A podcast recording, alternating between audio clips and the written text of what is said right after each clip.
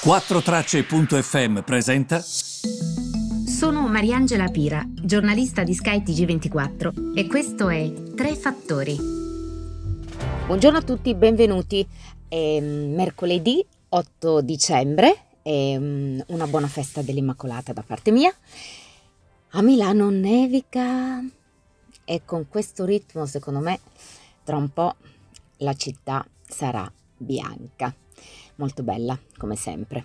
Allora, parliamo invece del, um, di quello che sta accadendo um, sull'economia, perché oggi volevo parlarvi proprio di una descrizione di come tutto in questa nuova fase, sicuramente portata anche dal Covid, stia avvenendo in modo molto accelerato cambiamenti sul, sull'economia, certamente, ma anche il mondo del mercato monetario, quindi le aspettative su quello che faranno le banche centrali, sui tassi per esempio, stanno cambiando molto. Perché che cosa sta accadendo sul mercato? Allora, le aspettative in questi ultimi giorni sono cambiate. Cioè il mercato si aspetta che la Fed, la banca centrale americana, per calmierare i prezzi che stanno salendo tanto e che secondo quanto ha detto Powell non saranno transitori, possa alzare i tassi 5 volte entro la metà del 2023. E subito dopo, subito dopo, quindi 5 volte alzare i tassi entro la metà del 2023. Questo dovrebbe portare i prezzi a scendere e poi subito dopo dovrebbe riabbassarli. Questo che cosa vuol dire? Perché quando mi hanno detto questa cosa ieri ho pensato, ma come?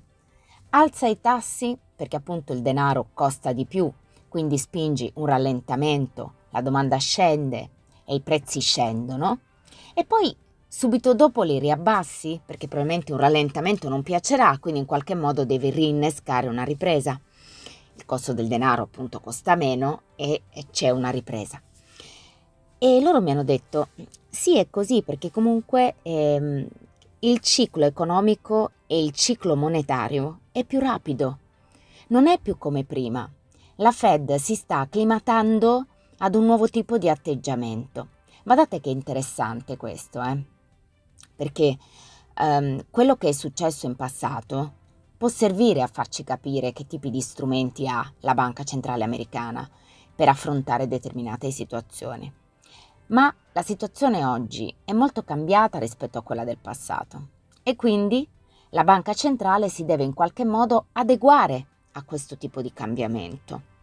Uno di questi cambiamenti è proprio che i cicli economici sono più rapidi, perché tutto sta accadendo molto velocemente.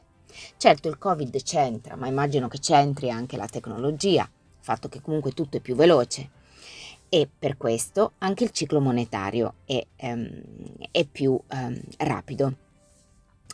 Ci sono i sintomi di un rallentamento economico e questi sintomi sono molto, molto chiari. Um, ieri anche a business ho usato l'espressione ballare con tempi diversi.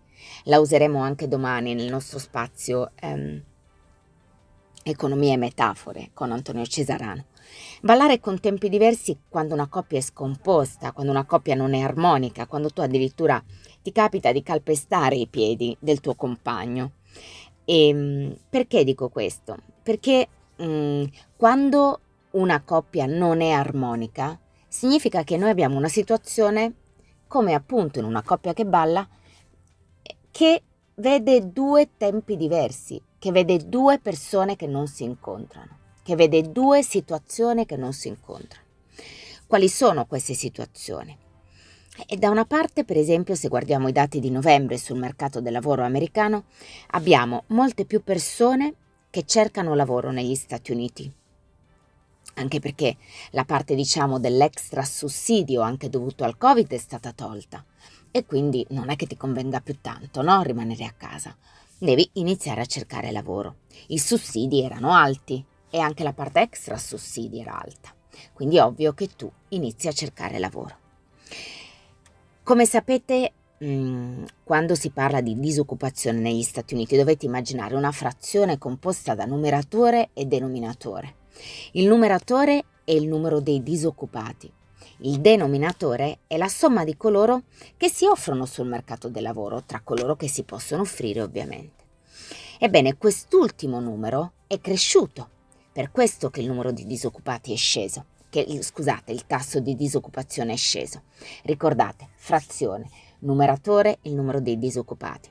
Denominatore è la somma di coloro che si offrono sul mondo del lavoro. Quando ovviamente il denominatore sale è ovvio che il tasso poi scende ed è sceso al 4,2% ed è sceso per questo motivo, perché eh, sono più copiosi le persone e i cittadini americani che cercano lavoro. Ma che cosa accade come in una coppia che è disarmonica? Accade che le aziende in questo momento abbiano il braccino corto e anziché assumere quel mezzo milione di persone che era previsto, ne hanno assunti 200.000. E ne assunti 200.000 anche in, quest- in questi 200.000 c'è anche un settore che poco fa aveva invece tanto bisogno di personale, quando quel personale non si offriva, rimaneva a casa perché c'erano i sussidi. Parlo del settore leisure, dell'hospitality, dei ristoranti, degli hotel, che sono stati più avari nell'assumere. Quando i lavoratori erano pronti, come lo sono adesso a novembre, che cosa si è verificato? Le aziende sono state più caute. Mesi fa invece le aziende addirittura ti offrivano il bonus d'ingresso pur di assumere lavoratori, ma i lavoratori non c'erano. Ecco quindi che la coppia è disarmonica. Da una parte in questo momento le aziende vorrebbero, da una parte in questo momento i lavoratori vorrebbero rientrare nel mondo del lavoro, ma le imprese non li assumono. Prima le aziende avrebbero voluto, ma gli lavoratori non c'erano. Ecco che quindi la coppia è disarmonica, come una coppia che balla. E poi abbiamo un altro problema di disarmonia nel mondo delle componenti, perché prima le componenti non si trovavano. Adesso invece che le componenti ci sono, iniziano a esserci dei problemi sulla domanda. Quindi Apple, per esempio, non vuole più produrre quei famosi 10 milioni di iPhone che vi dicevo prima, perché prevede che ci siano dei rallentamenti nella domanda, non più per un problema solo di componenti. Adesso che le componenti magari iniziano ad arrivare e inizia a crescere meno il prezzo con cui queste componenti venivano pagate, secondo quanto aveva affermato anche circa un mese fa l'amministratore delegato del numero uno del gruppo dei chip, ovvero Texas Instruments, lui cosa aveva detto sostanzialmente? Prima si era disposti a pagare di tutto per queste componenti e adesso un po' meno. Adesso la domanda di crescita, la, adesso il, la crescita dei prezzi del, dei componenti c'è, ma i prezzi crescono meno rispetto a prima. Capite che c'è sempre questa disarmonia. Da una parte accade una cosa, dall'altra non c'è l'immediata responsione. Quando ci sarebbe dovuta essere, dall'altra parte non c'era invece la richiesta. Insomma, è veramente un problema. E intanto, mentre vi registro mh, mm, questo podcast, sto guardando le immagini del miliardario giapponese in viaggio verso l'Issa, da Baikonur in Kazakistan, e c'è poco da fare. Quando io vedo le immagini delle persone che volano verso lo spazio, mi illumino d'immenso. Sta partendo, tra l'altro, mentre vi registro, un po' mi ha distratto, devo dire. E, ehm, però sono sempre belle immagini da vedere, mi hanno fatto compagnia durante questo podcast. Io vi auguro una buona Immacolata, vi ringrazio per avermi seguito e ci ritroviamo nella giornata di domani. A presto!